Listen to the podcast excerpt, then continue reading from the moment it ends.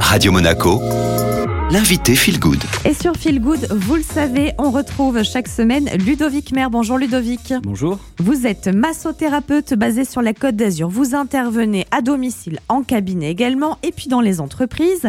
Alors aujourd'hui, on va parler de la thérapie par les ventouses. Qu'est-ce que c'est exactement?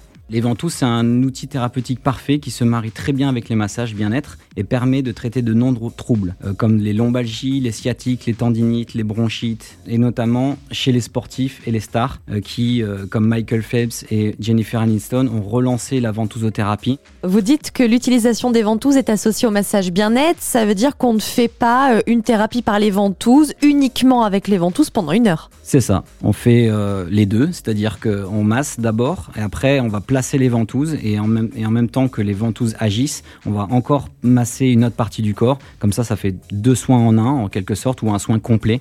Et on va vraiment euh, travailler euh, en synergie avec ces ventouses. Comment est-ce que vous appliquez les ventouses sur euh, les patients Pendant combien de temps? Comment ça fonctionne? Alors la durée, c'est entre 2 et 20 minutes selon euh, le protocole du soin. On va placer en fait les ventouses dans les zones douloureuses du corps par un système de pompe. Donc il y a deux sortes de ventouses, les ventouses chaudes et les ventouses froides.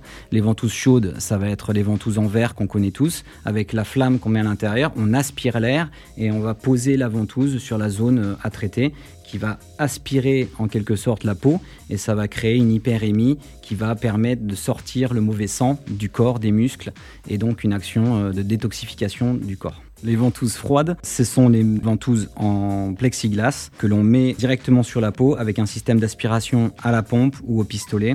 Et ça a à peu près le même bénéfice santé, c'est juste une question de praticité. Ludovic, dans quel cas l'utilisation de ces ventouses est-elle adaptée? Ça va être vraiment axé sur beaucoup plus euh, sur la thérapie, c'est-à-dire les douleurs dorsales, les limbagos, les sciatiques, les maux de tête, tout ce qui est euh, douleur de, nuque qui est souvent raide, euh, les tendinites, les entorses, les maux anciens du corps, les douleurs profondes, euh, mais aussi les fourmillements qu'on a près du canal carpien, les crampes, les récupérations sportives, le stress, le trouble du sommeil, les troubles digestifs, les problèmes de peau. Mais aussi, euh, ces ventouses on, peuvent avoir un effet amincissant, c'est-à-dire qu'on utilise des ventouses en tant que ventouses glissées, où on va décapitonner les tissus, on va décoller la graisse des muscles grâce à ces ventouses, et entre guillemets, on va améliorer euh, la perte de poids et surtout enlever la peau d'orange. Merci beaucoup Ludovic Mer d'avoir été avec nous. Alors évidemment, attention, hein, il y a des contre-indications à l'utilisation des ventouses, comme par exemple les femmes enceintes. On ne peut pas les appliquer sur les varices. Il y en a d'autres.